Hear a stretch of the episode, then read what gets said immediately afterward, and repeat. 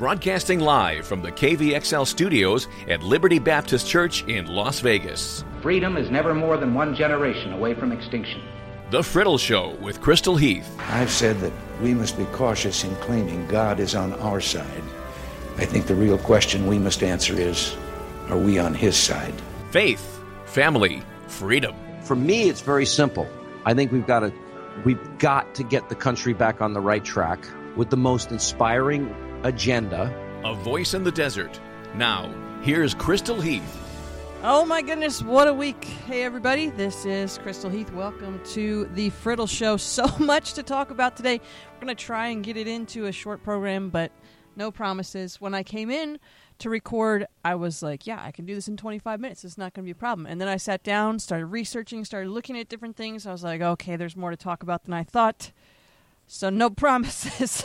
so we're going to talk about impeachment. They won't. And inflation. We will. But before we get to that, congrats to Tom Brady and the Buccaneers. Historic win over the Chiefs. And by the way, I know there are a lot of Brady fans out there who are going off on how amazing Tom Brady is, and I'm not saying that he's not, and I'm not saying that it's not amazing that he won 10 Super Bowls, but if you really look at that game, if you look at how this year went, uh, the Bucks won that game. Or no, I'm sorry. Yeah, obviously they did. Their defense won that game. Like Brady played well, but the Bucks defense was amazing and that's what won that game. It reminded me so much of when Peyton Manning came back from uh, from his injury and won the Super Bowl with the Broncos. He was good, but his defense was amazing and that's what won and that's what happened to the Chiefs. They just the Bucks defense took it up a hundred notches, and Mahomes didn't throw a single touchdown. Okay, that's how the Buccaneers won. Nobody else has been able to achieve that feat. Meanwhile, the mayor of Tampa says that they will be prosecuting maskless fans that were at the Super Bowl. I mean, and there is photographic evidence that she was, in fact, maskless at the Super Bowl. So there's that. Um, the there are those calling for Joe Biden to appoint a fashion czar because you know for some reason that is, I guess, something that we should do. The Capitol Police are voting to hold a no confidence vote in leadership, in the force's leadership, for its failure to adequately prepare for what happened on January 6th. And I think that that is something that we should be looking at a lot more carefully, even as this impeachment process goes down. The Biden administration has quietly drum- dropped a Trump proposal to track Chinese influence in U.S. schools. The Daily Caller News Foundation reports that the Biden administration quietly withdrew a rule proposed by the Trump administration that would have required American schools and universities to disclose their partnerships with Confucius Institutes, which some U.S. officials allege are front groups for Chinese Communist Party propaganda. Well, well, well.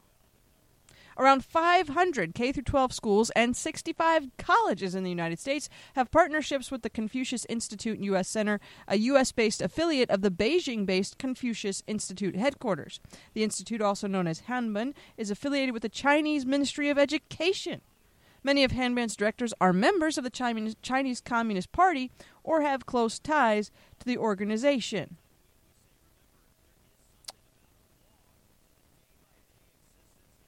Interesting. I mean, interesting. But, you know, impeachment, impeachment, impeachment. It's amazing to me right now how no one is talking about Biden, really. We're not talking about what Biden is doing. We're not talking about the it, I think it's it's either 52 or 53 now executive orders that have been signed by this man. We're not talking about his broken promises or his lack of appearances or the fact that he and his administration are not answering any questions and are just going to circle back all the time. Donald Trump is gone. He is no longer president, but he is still the only thing the left wants to talk about because if we can keep the focus on Trump, then we're not talking about the fact that Joe Biden just has signed 50 some executive orders that he has withdrawn what we had put in place to make sure that our schools and our colleges and our children weren't being influenced by Chinese communist propaganda. I mean, somehow that seems like that should be a bipartisan issue. Just saying. I mean, after after this impeachment trial is over, then what? What? How are they going to find a way to talk tr- about Trump then? I'm genuinely curious. Once this impeachment sham is over, will we then get to talk about Joe Biden, or are we still going to have to circle back to Biden because we're just we need to stay focused on Trump? And how in tarnation have we elected a group of uneducated people that somehow think it is constitutionally valid to impeach someone who is not an elected official? The precedent, or lack thereof, I guess, that's being sent here is just, it's scary. And, and we're going to talk about this. We're going to get into the ins and outs of it. We're going to look at the history of this thing. And and I know some people are like they can impeach Trump. They're impeaching America. They're impeaching me and my rights. No, no, no, no, no. Nope, nope. What Democrats are doing is something very similar, though, to eliminating the supermajority. And that came back to bite them, and I can't imagine that this will be any different. We can now impeach Hillary, Obama, John Kerry, anybody we want, really. Anytime we want. For anything we want, whether or not it is it is uh, proven or accurate or anything else. So they don't they don't want to impeach you. But they do want to cancel you. They want to cancel you like they canceling the the Mandalorian access. What's her name? Gina Gina something. I wasn't a huge fan of her character, but she's made some comments. She's a she was a, a Trump supporter, and she said that being a Republican, a modern day Republican, she compared being a modern day Republican to being Jewish during the Holocaust, which that is a bit extreme. That is a bit extreme. But considering that the people, the, the character of the individuals that Disney chooses to keep on their payroll, I, uh, you know, and there's you can you can read all about it. It's all over the internet. But the the company has been looking for a excuse to fire her or an excuse to fire her for a very long time, and that one crossed the line just enough that they can they can now do that. But make no doubt about it, she is being gotten rid of because she is an outspoken Republican. You're not allowed to be on television if you have outspoken political views. Oh, wait! I'm sorry. You're only not allowed to be on television if you have outspoken Republican or conservative views. That's that's the that's where it's at. So they're not trying to impeach you. They're trying to cancel you. They're trying to impeach Donald Trump. It's not going to work. Um, Rand Paul, and kudos to him, forced a vote to determine for this for senators to have to go on record to say if the trial of the former president was in fact constitutional.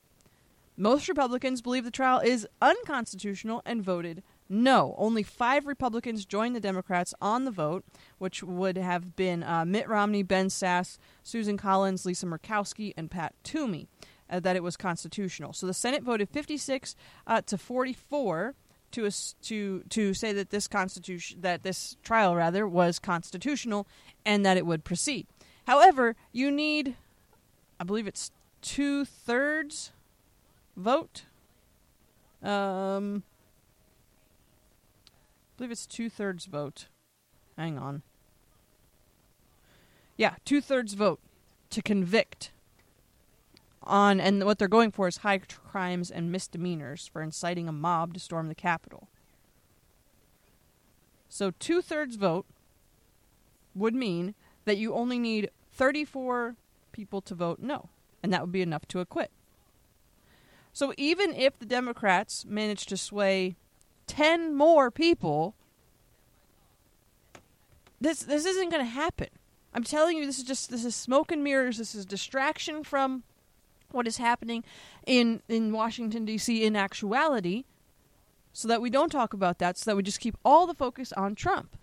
And then they're going to try and paint these Republicans who are voting no because they say this is not a constitutional process not to mention the evidence isn't there. I mean, they're they're literally lying on the floor. The Sicilian was uh, said that Trump summoned an armed crowd. This is completely false. If you actually watch the whole video and not just the clips of videos that the Democrats put their their their team put together in a very convincing and and, and horrible way. I'm sorry, not in a horrible way. Like it, it, it was very compelling, and it's uh, and I've talked about this after this whole incident happened. What happened on January 6th was awful. It was terrible, and as I said then, I repeat now, everyone that participated in storming the Capitol and breaching the building in, in, in, what happened with the officers and individuals that were injured, those people should be prosecuted to the full extent of the law.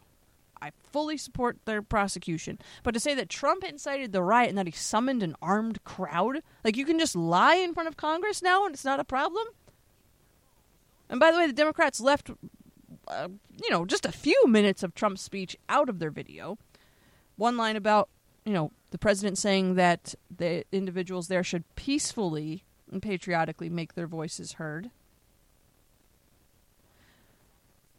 But but impeachment was intended to remove someone from office. You cannot remove someone from office who is not in office. And the the chief justice This is my favorite part. I don't know how and, and I'm mostly disappointed with Ben Sasse and Pat Toomey on this one because generally I really like those guys, but this this should tell you everything you need to know. There was no chief justice presiding at this thing on uh, on February 9th. So on Tuesday of this week when this all started, the chief justice was not presiding. You know why? Because the Constitution does not speak to trying a former president. How can you even have a trial of of a you you can't. It doesn't Oh, it's so frustrating. Okay. But to be fair, let us look at all the evidence. Let us consider all of the angles, okay?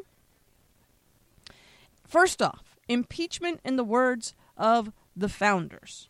Shall we look at what the founders had to say about this? We'll just we'll just see. It was 1787. Summer in Philadelphia.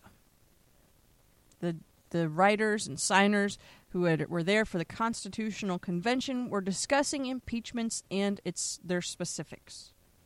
Was this topic was first addressed on June seventh, or excuse me, June second, seventeen eighty-seven, when George Mason of Virginia argued that some mode of displacing an unfit magistrate needed to be put in place to avoid an executive or, or government official developing any kind of supremacy. Again, we're trying to avoid becoming England.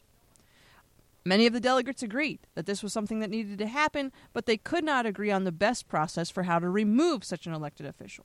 John Dickinson of Delaware uh, spoke of this concern and argued that the executive should be removed if a majority of the state legislatures voted in the affirmative. But only his home state of Delaware supported this. So then the convention attempted to define what an unfit executive would be. Hugh Williamson from North Carolina proposed that an executive could be removed in cases of malpractice or neglect of duty. The convention decided to adopt this description, knowing that they would need to better define it later on. Fast forward, July 20th, 1787. Some delegates decide we need to have a debate whether it is wise to be able to bring an official up for impeachment at all. Charles Pinckney from South Carolina said he did not see the necessity of impeachment and that Congress would hold them as a rod over the executive and by that means effectively destroy the independence of the executive office. His argument was that elections were what was to be used to remove a, a, a president. So this guy's argument was, well, if we put this process in place, then Congress is going to use this to beat the president up if they don't like him or if he doesn't agree with them, and then the executive will lose its independence, and the people will not have the say that they should.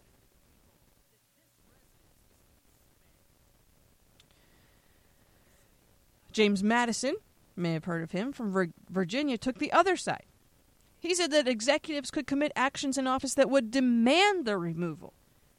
He warned the president might betray his trust to foreign powers. William Davie of North Carolina cautioned that if the president be not impeachable whilst in office, he will spare no efforts or means whatsoever to get himself reelected. So if they can do anything they want with no form of consequence except elections, then what in, they, they're going to go crazy. Elbridge Gerry of Massachusetts argued that the threat of impeachments provided an essential check on the executive office. He said a good magistrate will not fear them, but a bad one ought to be kept in fear of them. Edwin Randolph continued from Virginia. He said uh, the executive will have great opportunities of abusing power, particularly in time of war when the military force and in some respects of public money will be set in his hands. Gouverneur Morris of Pennsylvania agreed that very few offenses warranted removal, but thought the cases ought to be enumerated and defined. So, by a vote of eight states to two, the Constitutional Convention determined that presidents can or could be impeached. Then they had to determine what was an impeachable act. Fast forward again, September 4th, 1787 the committee decides to def- to change the the previous language of malpractice or neglect of duty to acts of treason or bribery. George Mason questioned that and said, Why is the provision restrained to treason and bribery only? Treason, as defined in the Constitution, will not reach many great and dangerous offenses. Attempts to subvert the Constitution may not be treason as above defined. Madison also objected to so vague a term uh, well, I, am sorry. Mason wanted them to change the term to maladministration. Madison said that that was too objective or, or, vague, and that impeachment would become a political remedy rather than a moral one. So Mason suggested substituting the phrase with other high crimes and misdemeanors against the state. The phrase was adopted, and that is where we are today. Now they changed it to other crimes uh, against the United States. So, the removal process, impeachable acts, by the Constitutional Convention were defined as treason, bribery, or other high crimes and misdemeanors against the United States.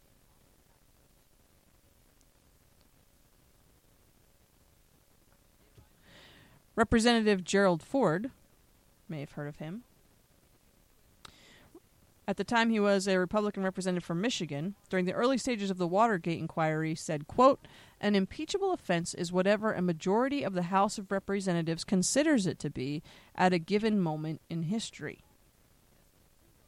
In the 220 years since the Constitutional Convention convened and determined that impeachment would be an option for the president, scholars and Congress have argued and debated what does it mean? What does the word high crimes or phrase rather high crimes mean? What is required? What must a president do in order to be impeached? Great question. According to uh, uh, Ford there, whatever Congress says is an impeachable offense. So is that it? Is that how it works? Probably my favorite thing about the whole Constitutional Convention impeachment argument is Benjamin Franklin. he was like, you know, impeachment. I think impeachment. We should go with that because it's it's preferable to the more traditional way of removing a monarch, death. You know, I mean, you gotta love Ben Franklin sometimes, right? But so the, so we we've that's the history of how we got impeachment. Okay, the founders are arguing they're they're very concerned. Some are saying, you know, if we if we put the impeachment process in place, then Congress will wield too much power. Uh, to to get rid of a president, even if it might be against the people's will. Others were arguing that Congress uh, would then wield too much power over the president because then the president would just do whatever Congress wanted, so that the Congress would not impeach him. But they decided that the the necessity outweighed the risks, and they kept impeachment in place.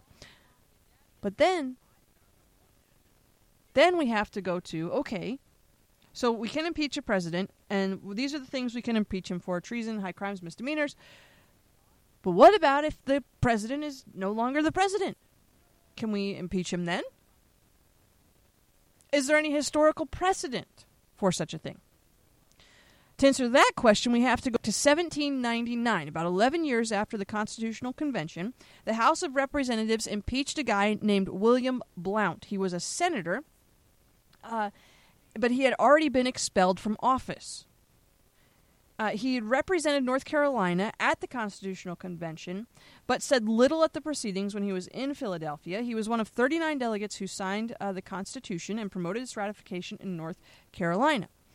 So, uh, f- 10 years later, so he's a, he's a delegate at the convention. 10 years later, he gets some land west of the Mississippi on credit, and he's in significant debt.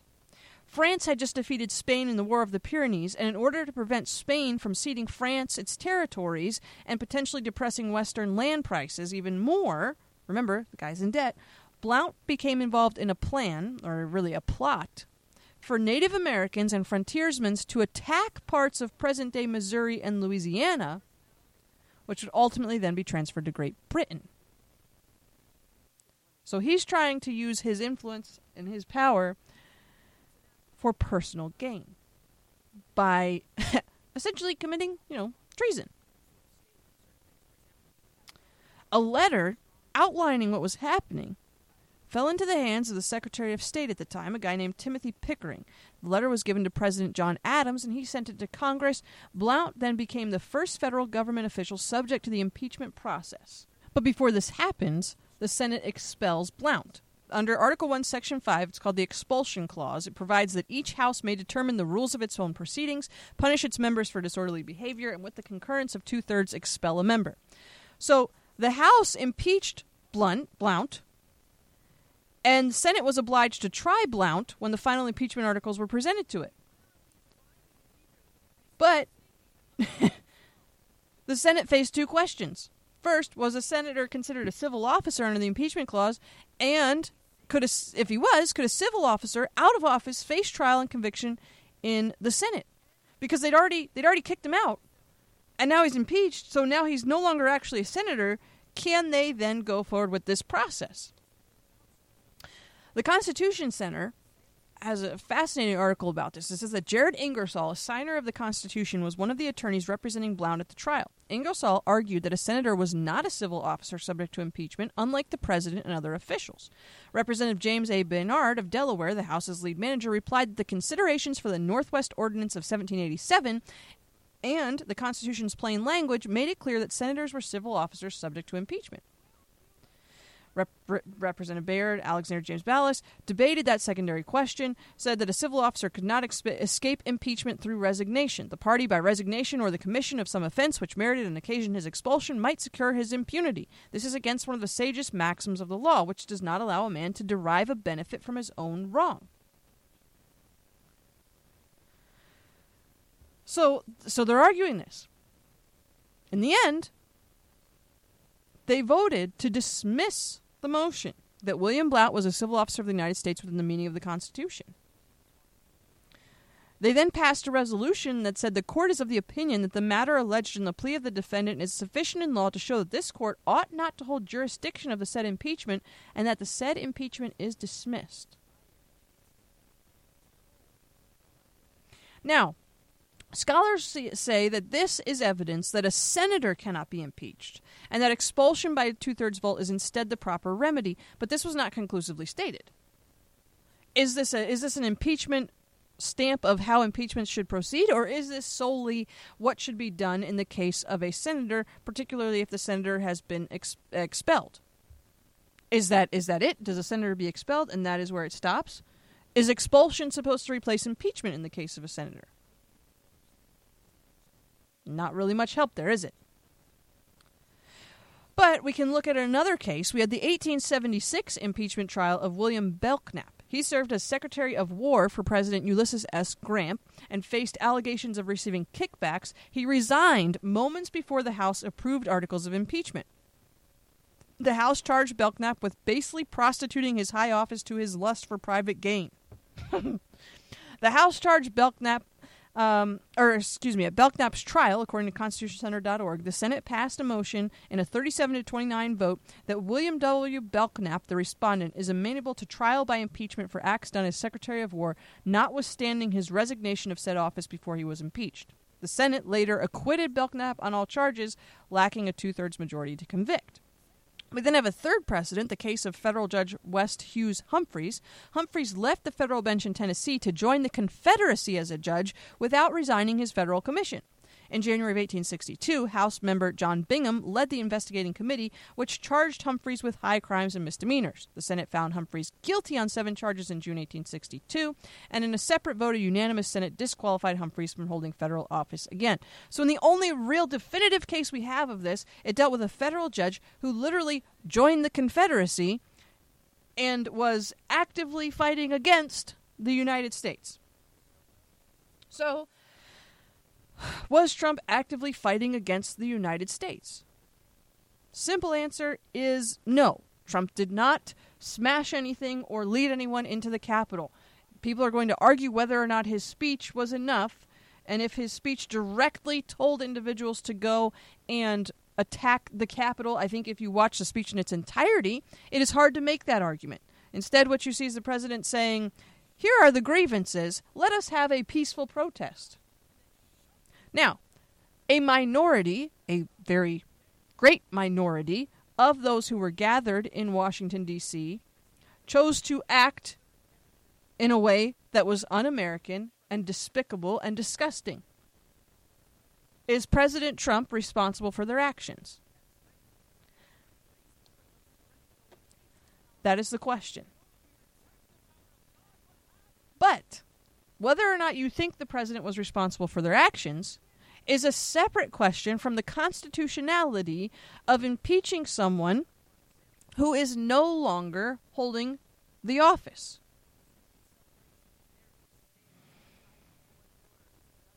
And 44 members of our Senate have said no, it is not constitutional to do so. And if you believe that it is not constitutional to proceed, then their vote the next when it actually comes time to vote on the on the on the uh, uh, acquittal or conviction is going to have to be acquittal because regardless of the feeling that they may have about whether or not Trump was eh, was was was uh, the reasoning and the instigator or committed some kind of high crime, misdemeanor, or treason by in instigating what happened on January 6th, regardless of their thought on that question, because they believe it is not constitutional, they cannot vote yes. They cannot vote to convict if they believe, as 44 of them have shown that they do, that it is not constitutional. And this is where things are getting so muddled and so confusing and so messed up in how this is all being reported. It's not about whether or not you think the president instigated what happened at the Capitol. It is about whether or not what they're doing is constitutional. And, again, since 44 senators have said no, it's not, then that answer has to follow through once it comes time to make the acquittal vote, and he will be acquitted because they only need 34 votes to acquit, and that's what's that is going to happen. So it's an, it's an impeachment sham, in my opinion. The entire purpose of this thing uh, was to make sure that Donald Trump cannot ever run for office again, because would he actually be convicted, then that would that would be the case. And and let me be clear: no one is above the law, not even the president. That is what our constitutional convention determined, regardless of whether or not even the the danger of him being able to be influenced by Congress or Congress having too much power. Even those arguments were not enough for them to say, you know what, it doesn't matter. The president is not above the law, so if he commits an impeachable offense, then he can be tried and convicted and removed from office that's that's not the argument here. The argument is is not even did Trump instigate this or did he commit treason? No, the argument is is what they're doing constitutional. I, am not even talking about if he was implicit or, or explicit or anything like that. No. If it's not constitutional, then it's not going to happen. And because there are more than one third of senators who are saying this is not constitutional, then it's not going to happen. So, that that is the much long explanation that I was anticipating on the impeachment. So, it's impeachment part 2. I believe it is it is multiple purposes for this. One, to distract from what's actually happening in Washington D.C. right now with Joe Biden and what our Democratic controlled Congress is doing to our country at this moment. And two, because they don't want uh, they want to make sure Trump never holds office again. Again, that's my opinion but I, I think that those just looking at the whole thing and the the legalities of this and the showmanship behind all of this, I don't see how you come to a different conclusion. Um, But I also don't get it because you know you Biden was so, is so awesome and won so bigly and had more votes than anybody else ever that they're afraid that Trump could beat him the next time. I, so I don't. I I honestly I really think that it's not even as much about not wanting him to run again. I think that is part of it, but I really think it's about it's a distraction. This is keeping you focused on Donald Trump. It's keeping the spotlight off of Joe Biden and what Democrats are doing. And, it, and it's just keeping it's keeping everything on Trump. This is helping TV ratings, by the way. And and nobody has to answer questions about anything because all we're talking about is impeaching the president and how terrible it is that some people are going to vote to acquit. One thing that they might be distracting you from uh, is the fact that they are trying Democrats their their next stimulus plan is to hand out essentially 1.9 trillion dollars more, which will increase the US dollar supply by roughly 40% in a 12-month period. So, yeah, it may seem really nice, and I've talked about this previously when we did other stimuluses. It may be really nice to get that, you know, 600 to 1000 to I think average people would get about 1400 per individual. I have friends that get 5 to 10 grand in these stimulus packages because of their children. I'm not saying that your children, you know, shouldn't count or whatever, but I it's it's just unbelievable amounts of money. And I, I know it's nice to see that in your bank account, but the the effects, the long term consequences of this, I, it's absolutely staggering.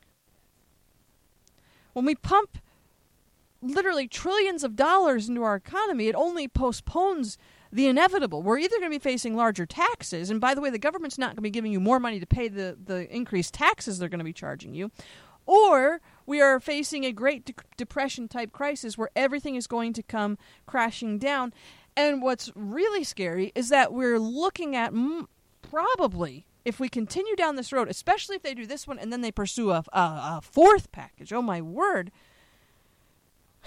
But the the very scary thing is that both of these, with these with these stimulus packages, both of these scenarios are becoming increasingly, increasingly likely. Where not only where you see taxes imposed on a much higher level, but you will also be facing a, a financial crisis unlike I think anything we have seen in our lifetime.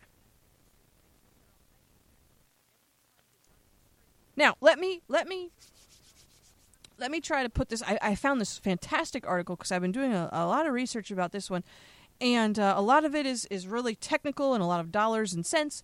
But uh, there's a guy that wrote a piece. Let me see who was this. Uh, his name is Paul Cwik. He wrote in the Foundation for Economic Education. Okay, and uh, he's writing about the stimulus and why it's a good or a bad idea. Um, and I'm just going to read you part of his article because I think that he does a much better job explaining this than I can even do. And I love how, and, and he has all the technicalities of it in this article, but he takes a, a section and really breaks it down really well. So, uh, and we're going to pick up in the middle. And uh, in the middle, he recaps the the dollars and cents and technical aspect of it. So, so we're going to pick up here. Again, this is on the Foundation for Economic Education. The article is called "Why Government Stimulus is Bad Policy." He says, "So here is a recap of the conventional wisdom. When politicians look at re-election, they focus on the economy. When the political class looks at the economy, they look at GDP, gross domestic product. The largest component of GDP is consumption spending." The quickest path to stimulate GDP is through consumption. However, if consumption falls, it takes a lot of stimulus to the other components to make up that difference. So, the most popular course government takes is instead to stimulate consumption itself.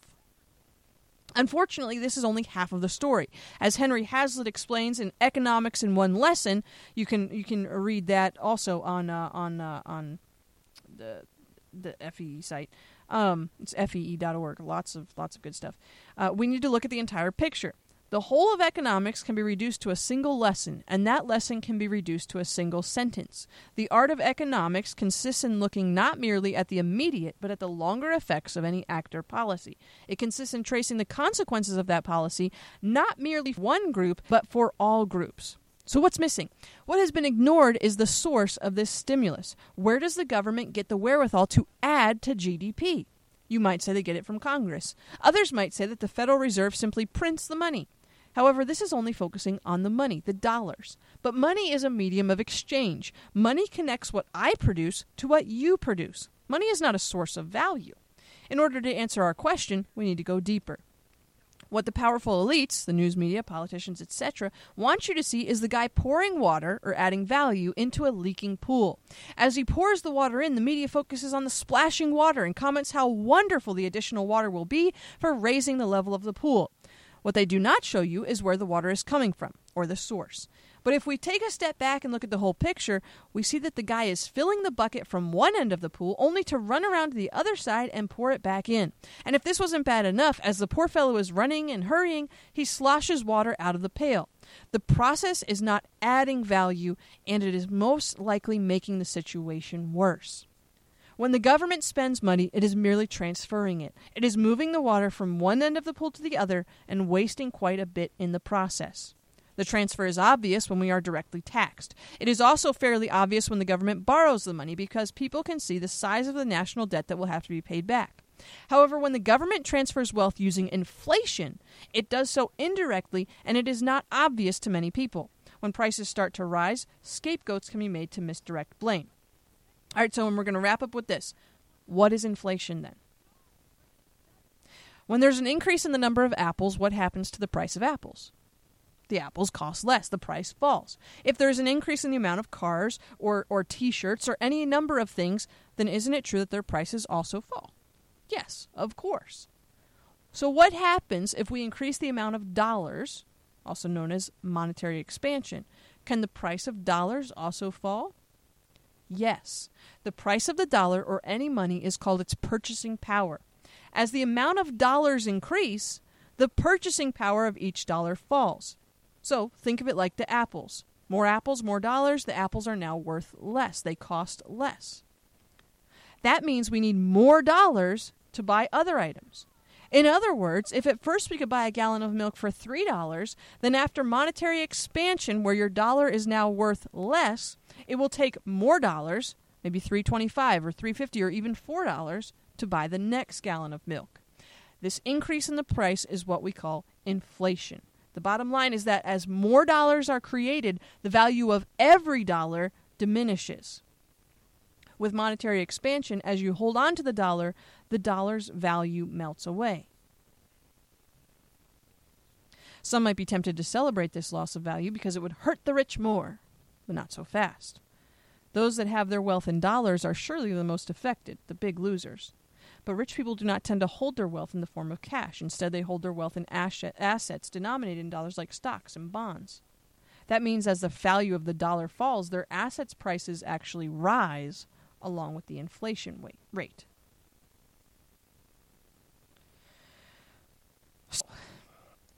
Bad news is government stimulus is not a solution.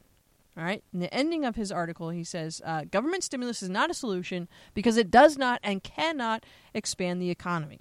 If increasing spending was all it took to grow an economy, then every government ever would have been able to achieve enormous growth rates. Venezuela would be extremely prosperous and not a basket case. The Soviet Union would not only still exist, it would be the envy of the world. History shows us time and again the folly of reckless government spending. Many very smart people are fooled to take the wrong path, searching for economic stimulus because they are looking only at the surface. They see GDP, consumer spending, and unemployment. They see only the consequences of economic activity.